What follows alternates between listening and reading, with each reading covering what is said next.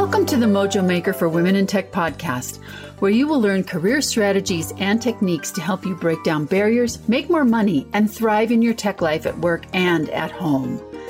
Technology has never been more mission critical to our online stay at home world, and you are the key to its success. You'll hear from diverse women in tech as well as experts who share both personal and professional strategies so you can transform your work and your workplace from the inside out. I'm Karen Morstel, former Silicon Valley tech leader and serial CISO for iconic brands like AT&T Wireless, Microsoft, and Russell Investments. I hope you will join me in my mission and message of resilience and transformation to make an inclusive and equitable tech industry.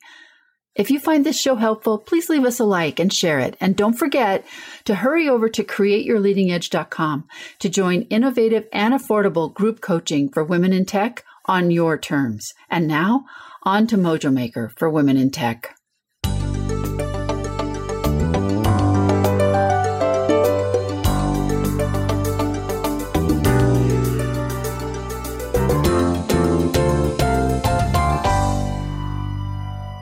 Hey everyone, welcome back to the Mojo Maker for Women in Tech podcast. And today, my guest Anne debut is an expert on a topic that every single one of us experience multiple times in our lifetime, and that's grief.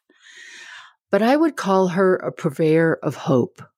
Her podcast, Let's Talk About Grief, was launched in 2018 when she discovered that people's view of death and grief was negative and held little hope.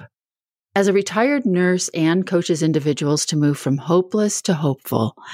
She has studied well being psychology at Yale and positive psychology at Penn State.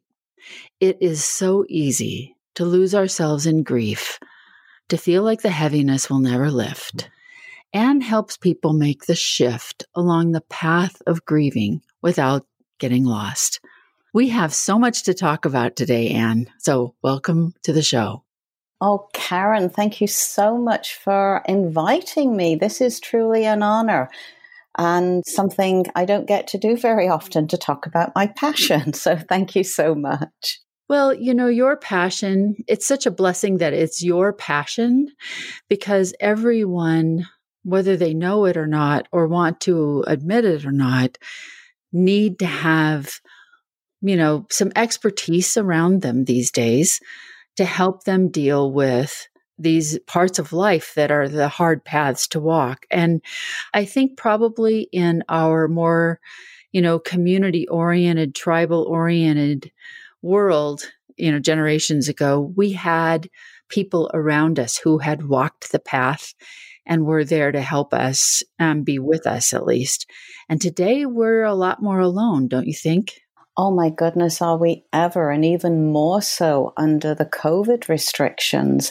So many people are really getting lost because they just don't know what to do with it. It's huge, isn't it, Karen?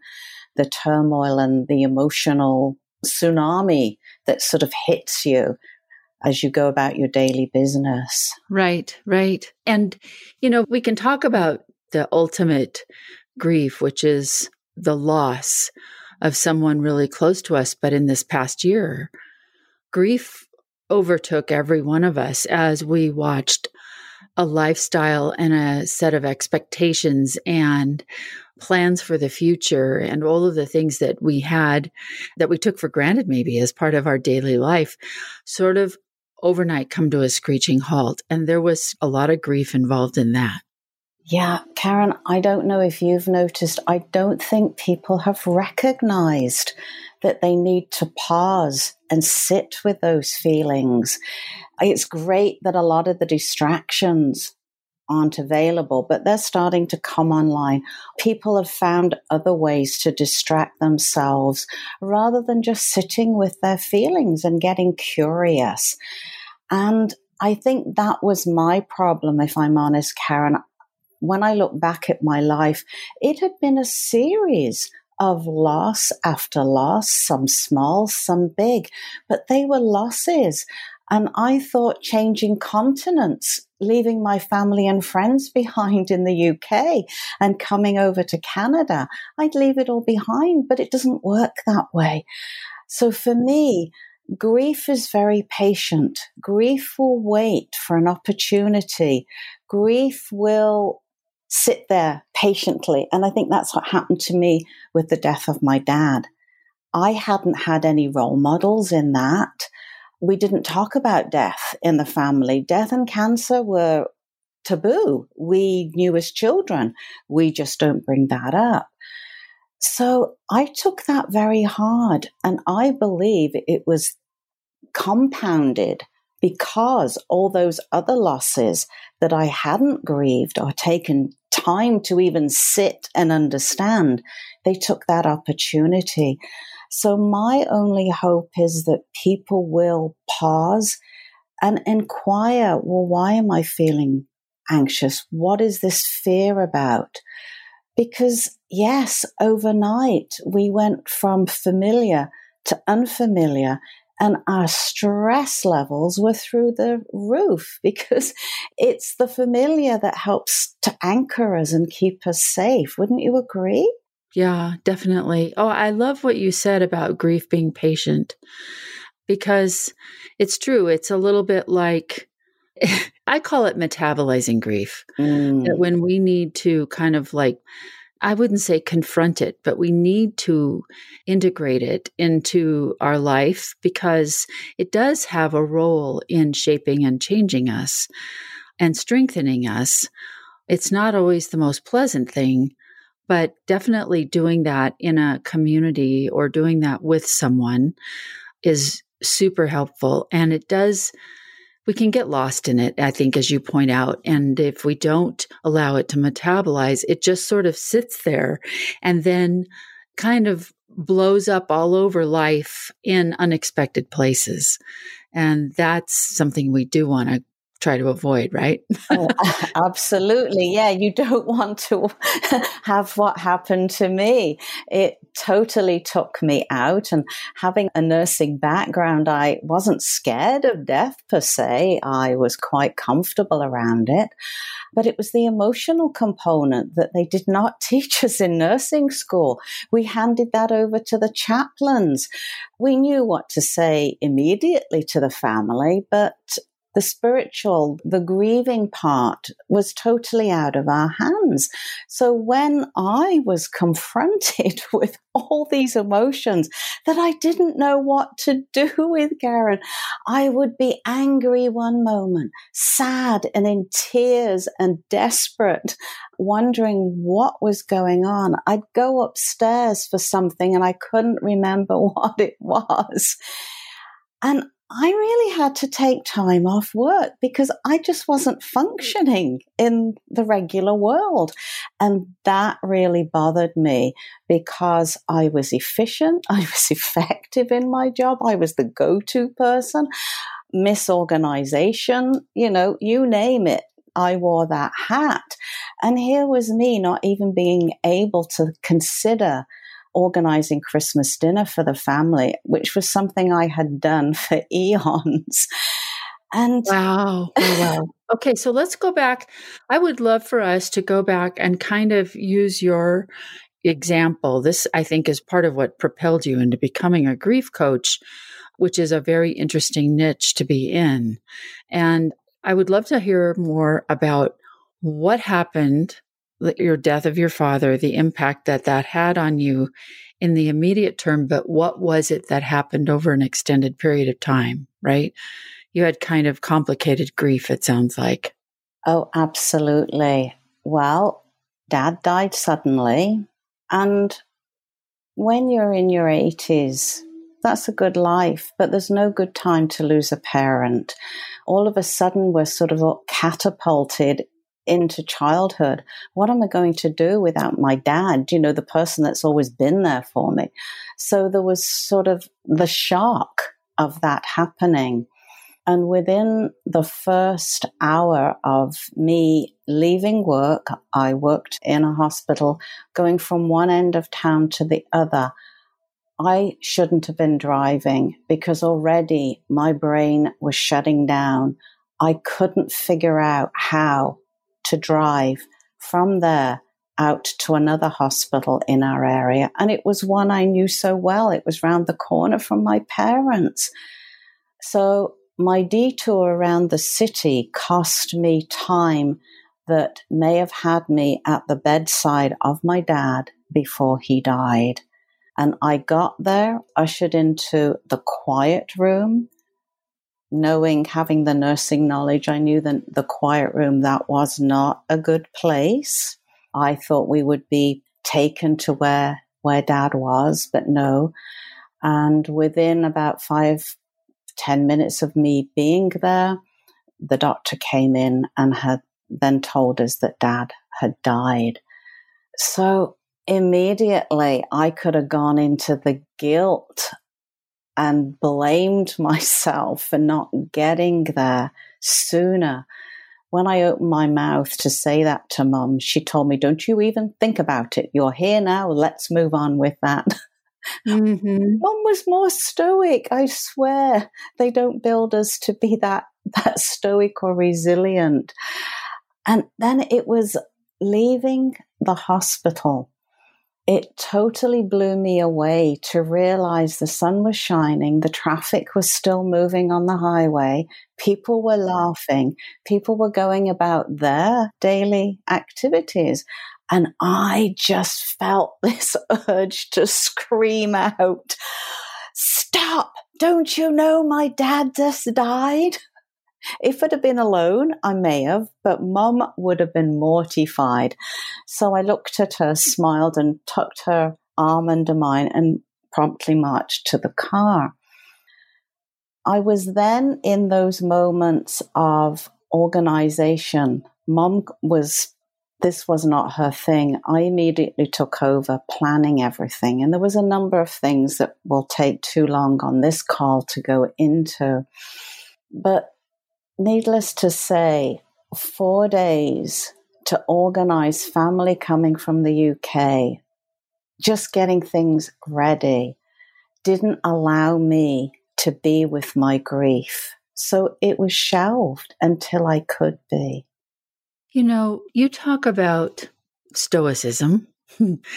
you talk about like how we shelve the grief. And the other thing I think that is so beautiful about what you just shared, and I you took me to this place of that moment where time feels suspended and you're just waiting to hear the news, the shattering news, whatever that might be, right? It could be the death of of a family member. It could be so many different things.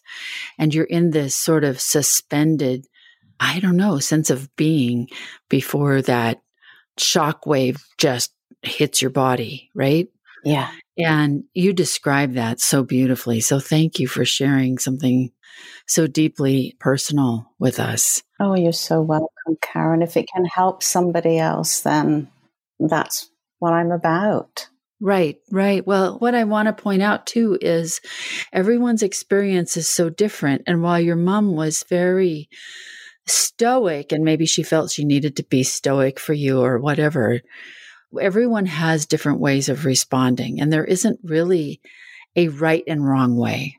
No. It just is, right? In the moment. Absolutely. The question then is once we're all done with, we've had the shock wave, we've been body slammed, we're kind of getting through the first, you know, it's like being under a wet, heavy blanket, mm-hmm. it was my experience, right? That you're just trying to walk you know, get through life like, wait a minute, I'm waking up. Like today is like, life is completely different.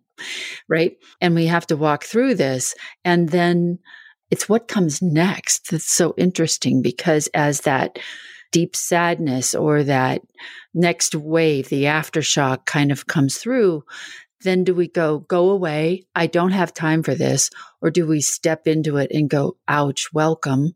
I need to sit with this for a little while and feel what I'm feeling. I think that's the point at which some of us take a detour. Oh, absolutely, because we don't want to be in the pain. Well, I did go back to work and discovered that I just wasn't functioning. So I did take some time off. And it was one of my bosses who called me periodically to just check up, which I thought was beautiful. Somebody cares, you know, that sort of feeling. And when I described what I was feeling, he just calmly said, Oh, it sounds like you have reactionary grief. And I went, Oh, you think that? Oh, absolutely, from what you're describing. And do you know, that gave me permission to be with what I was feeling, my reactionary depression, whatever that, that was. Because if there was a name for it, it meant that others had had similar things. So I wasn't unique because I felt such a fraud having time off work. I should be back at, you know, I should, I could, but I couldn't.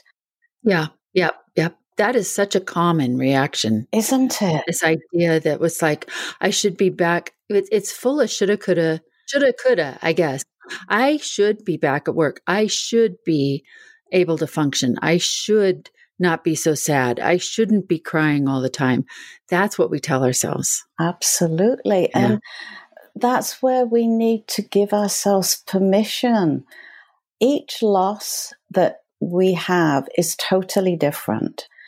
I think with dad's loss, I was forced to grow up. I wasn't ready to become an adult in my 60s. I kind of liked where I was in life because all of a sudden I had the responsibility of, of my mum and my dad's estate. All of a sudden I was thrust into all this.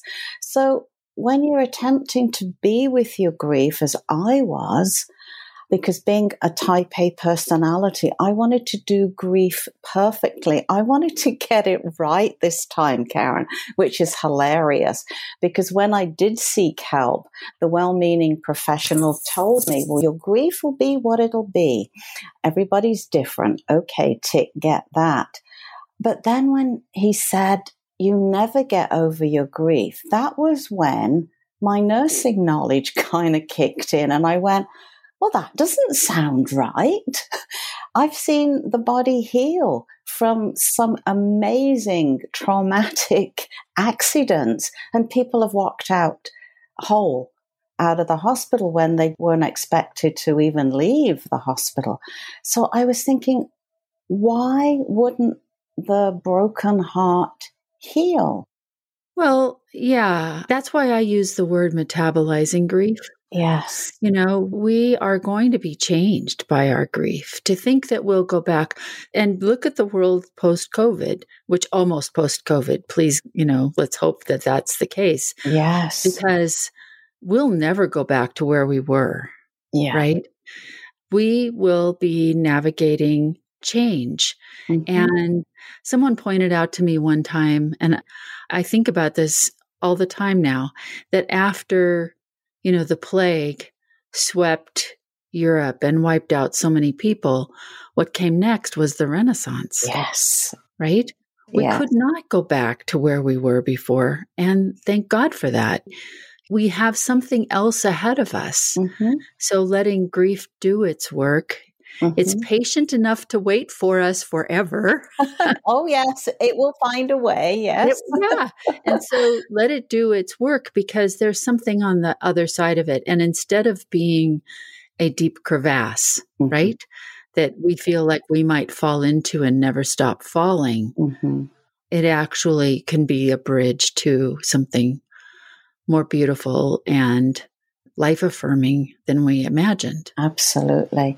And what always pops into my mind is the quote that Lewis Carroll wrote in Alice in Wonderland as she's falling, I believe, down the hole. She says, I can't go back to yesterday because I'm changed. I'm not the same. And I think that was a, an amazing awareness that he must have had that change does change you in ways and you can't go back. So life, I think, is going to be different. Yeah. So let's talk a little bit about, you know, moving from these raw, very personal experiences that everybody has at some point. Yeah. To what does that take to extend I guess, compassion to ourselves and compassion to others who may be grieving around us in the workplace. And the reason I bring that up, particularly in the context of work, it's maybe a metaphor for something larger, but it does seem like it's like, okay, we have things to do. We need to get focused. Let's focus on what's at hand.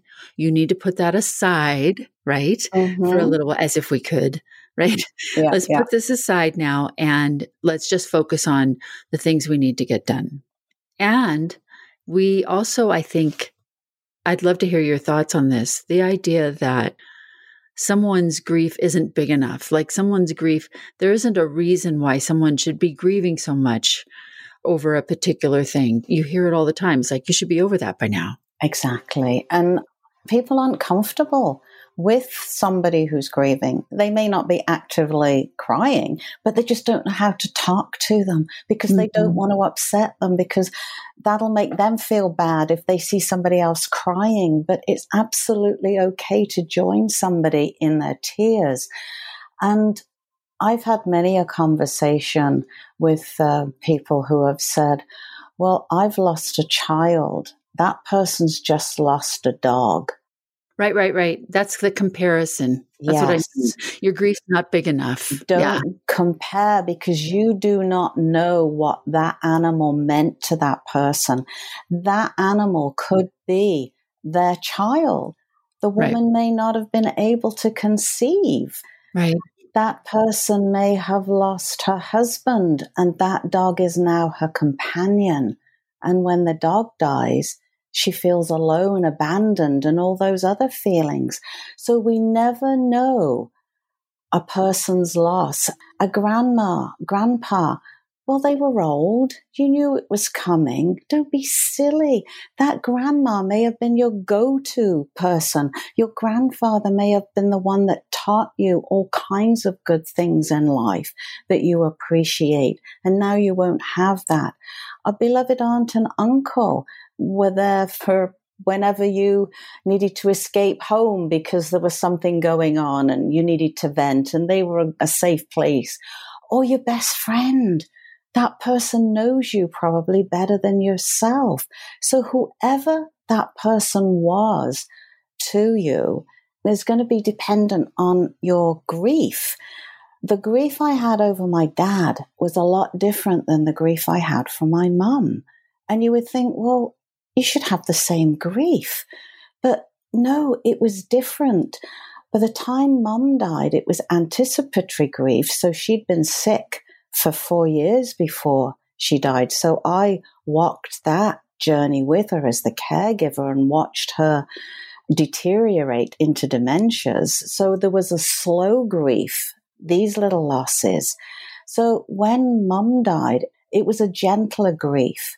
So anybody seeing me would have thought, well, my goodness, look at the fuss you put up with when your dad died. And look at you. You're carrying on as if nothing has happened. You do not know the journey that that person has walked. And this is where we need to stop. No judgment. Have compassion because that person's grief is meaningful to them and just listen to them. Yeah, so no judgment. I heard that. Have compassion because I guess we don't know what their experience is that is giving them. Let's just accept that this is the experience yes. that they're having. So the next tough spot is how to engage, right? You're at work, you know someone's had a loss, you know that it's been very difficult, but you don't know a lot of details. You want to offer some outreach and friendship and support, and people don't do it. Why?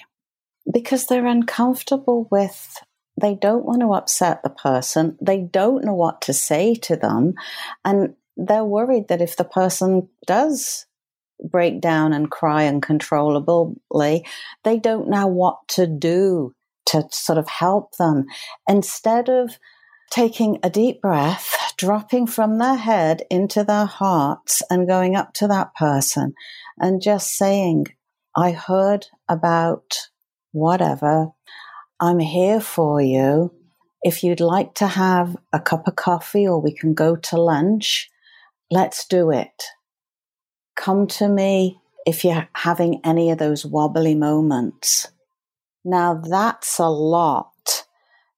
And if you do go for coffee or lunch and the person is having a wobbly moment, all you have to do is listen. No judgment, no fixing. They're not broken.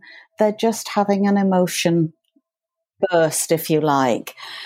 And it's the simplest thing just to be. And if it brings up you stuff in you, cry too. You're joining with that person then in the emotion. Right. I, you know, you brought up some super important stuff there. I think don't be a fixer. That's when we're stepping into a power dynamic, not a heart to heart. I love the idea. It's just like, I heard, I heard, oh my gosh, I don't even know what to say. You could say something like that yeah. because we don't know what to say. That's right. And say, let's go get a coffee or can I take you to a coffee? Like, I love that because then just sit there and be with them. The power of presence is immense and connecting. It also it drives connection as opposed to driving disconnection. Absolutely because can you imagine that person has just come back? And yeah in the first little while people will pop in and they'll be there for you what have you. But after a week they've gotten back on with their lives. Work is busy. We're there to work aren't we? And it can be a very isolating time for people. And I can remember going to fetch my own coffee and actually seeing somebody and they turned down another hallway.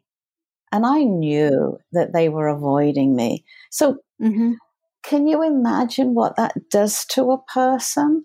Well, I do. I hear it all the time. Yes. But here's what I'll just say we're kind of talking grief coach to grief coach here. But yeah. the thing that I do tell people is it's not about you, really. It's about them. Exactly. It's about their own fear and their own discomfort because, you know, we're not extending judgment towards the person who's grieving. And at the same time, for the person who finds it extraordinarily uncomfortable to sit with their own feelings while they're with another person who's grieving, that's also something we can't really judge.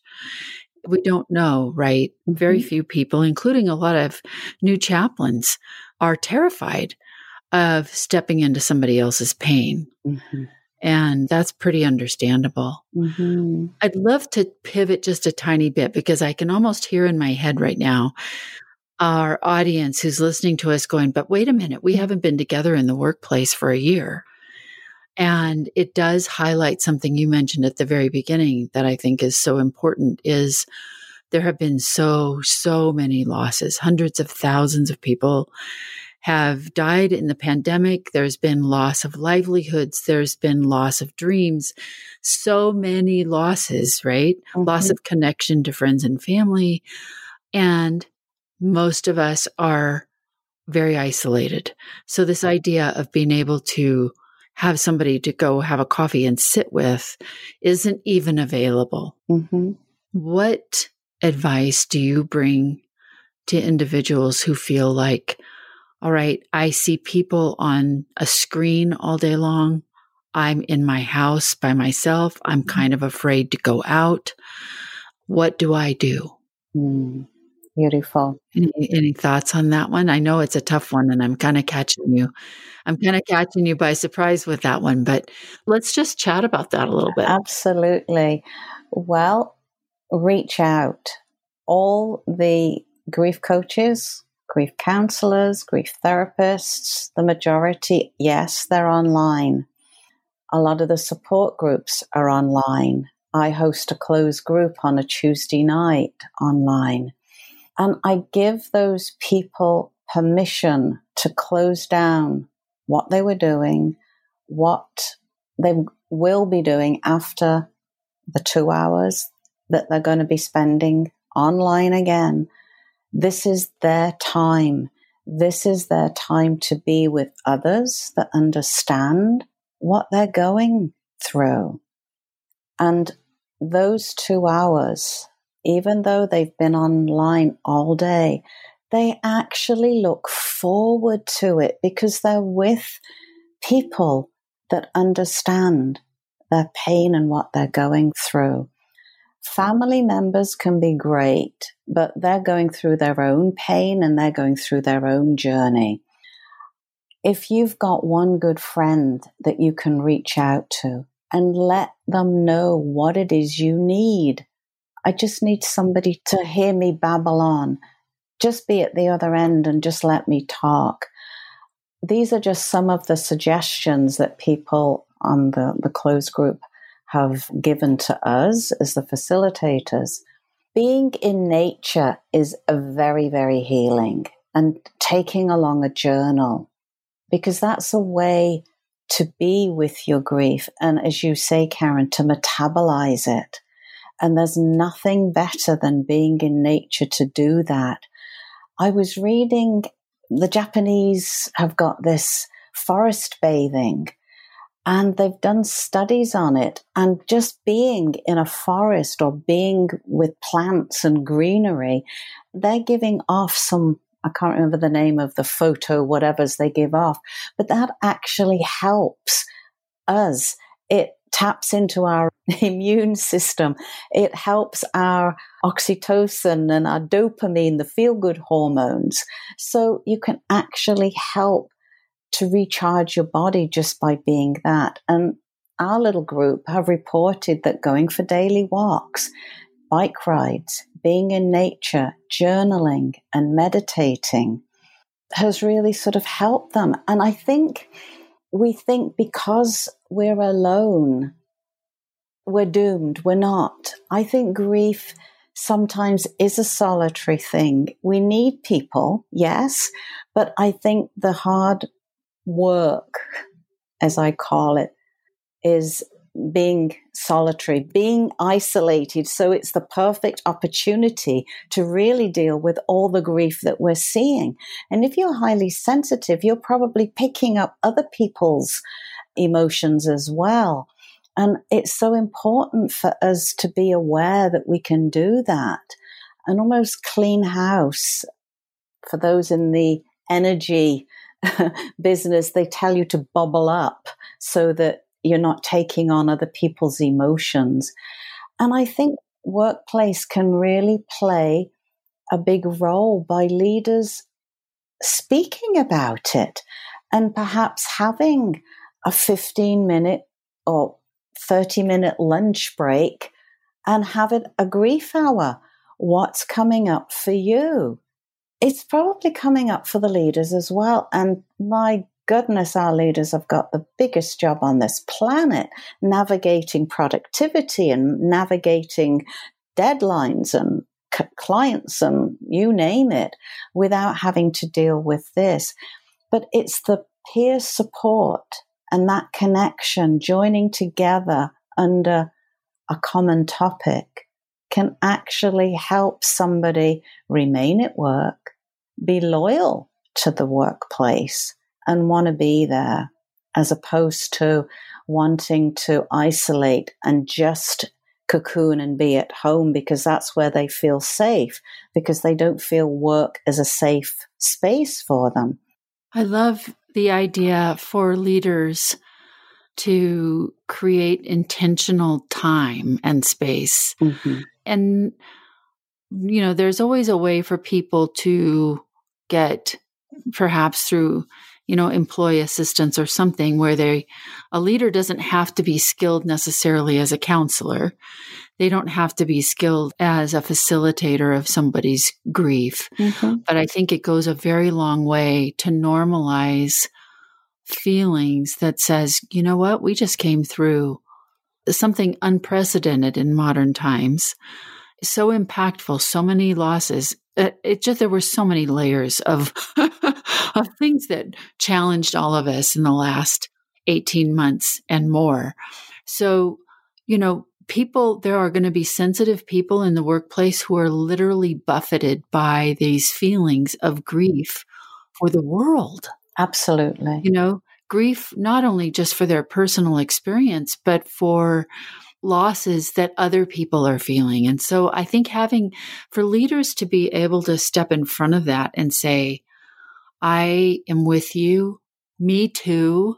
Mm-hmm. We're going to acknowledge this and not try to pretend that the workplace doesn't need to change in order to recognize our new reality because it's a shared, it's a universally shared reality. And some people are more sensitive to it than others, but it's still, even if, you know, it's like, even if they're not sensitive to it, they're still affected by it. It's in the environment all around us. So taking the time and making the space to acknowledge that, I think is huge. Absolutely. They're addressing the elephant in the room. And it, I think by doing so, it's making them look more human. They're not robots.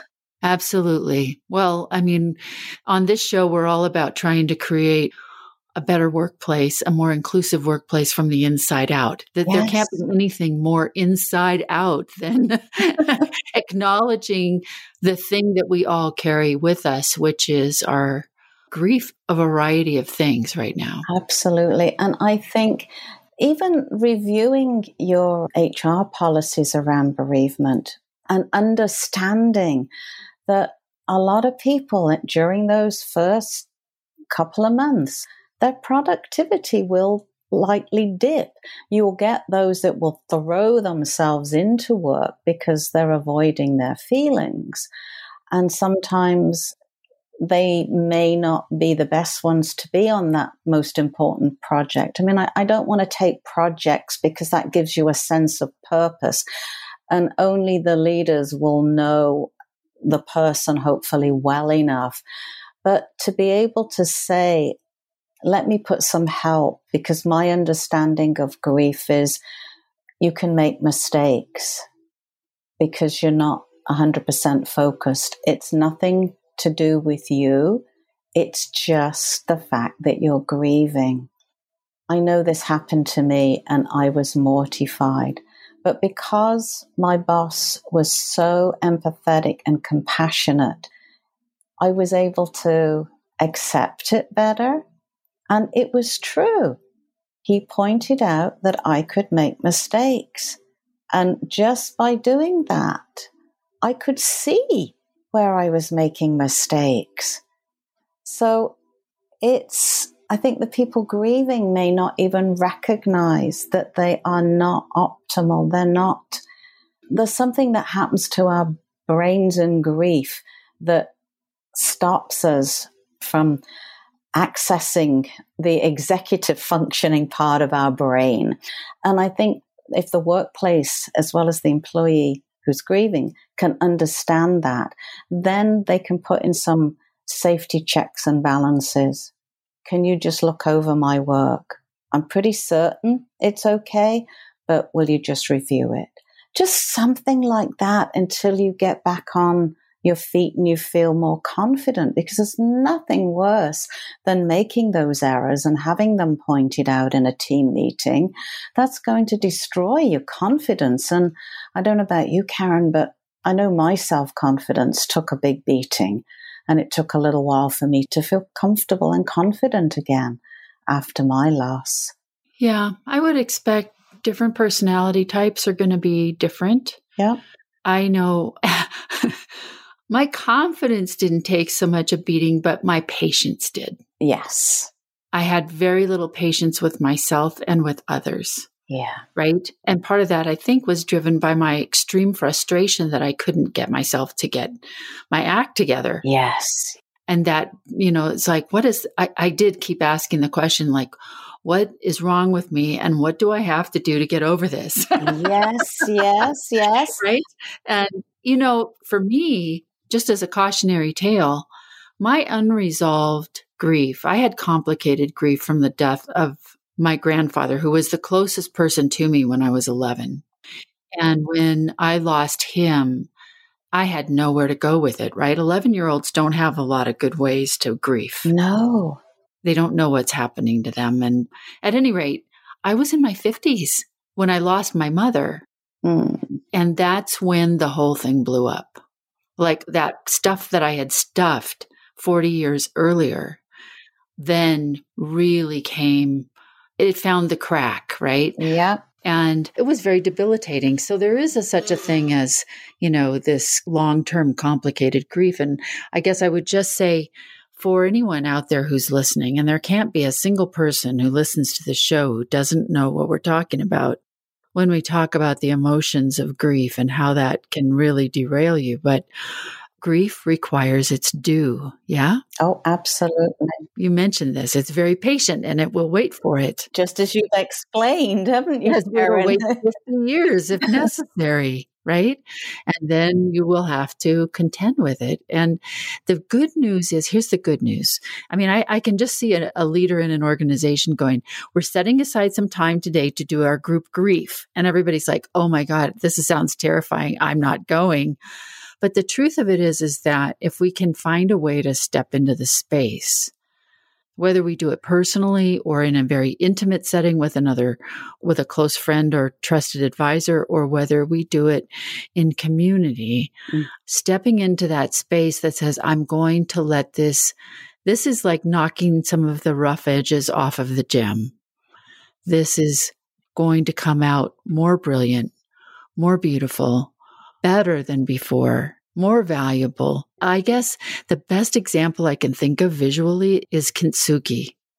You know, where the Japanese use this shattered pot and they put the pieces back yes. together with seams of gold. Yes. That's what the process of grief, when it's done, looks like. Absolutely. And I think that's a beautiful analogy. Yes we are all going to wear those gold pieces around our heart, I would imagine. Yeah, your shattered heart, it's put together with seams of gold. And the making space for it, whether we make space for it at home or make space for it in our personal busy lives, or whether leaders acknowledge that this is a big deal and make space for it in the time and space of work we all have a big job to do ahead of us. And I'm so grateful for you and that you're one of those people brave enough and with the skill set to be a navigator mm. for other people.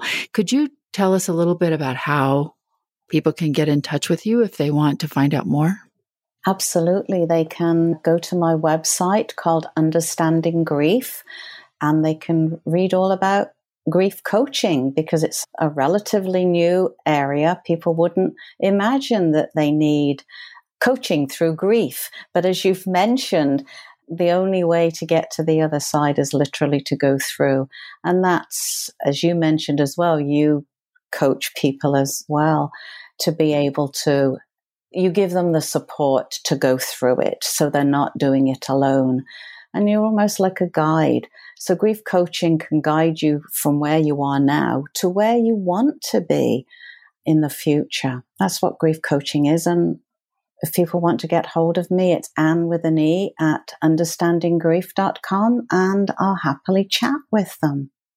Okay, understandinggrief.com. And you're on Clubhouse, right? I am. Yes, I will be there in a few moments, Karen. yeah, I need to let you get to your room.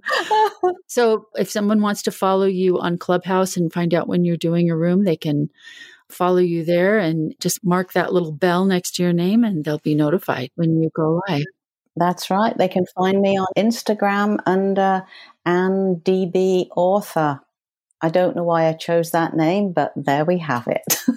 Anne DB author? Yes, it could be Instagram. because I've authored a book and that was my my handle when I was promoting the book and I just carried on. I didn't go in and redo it. So there we have it.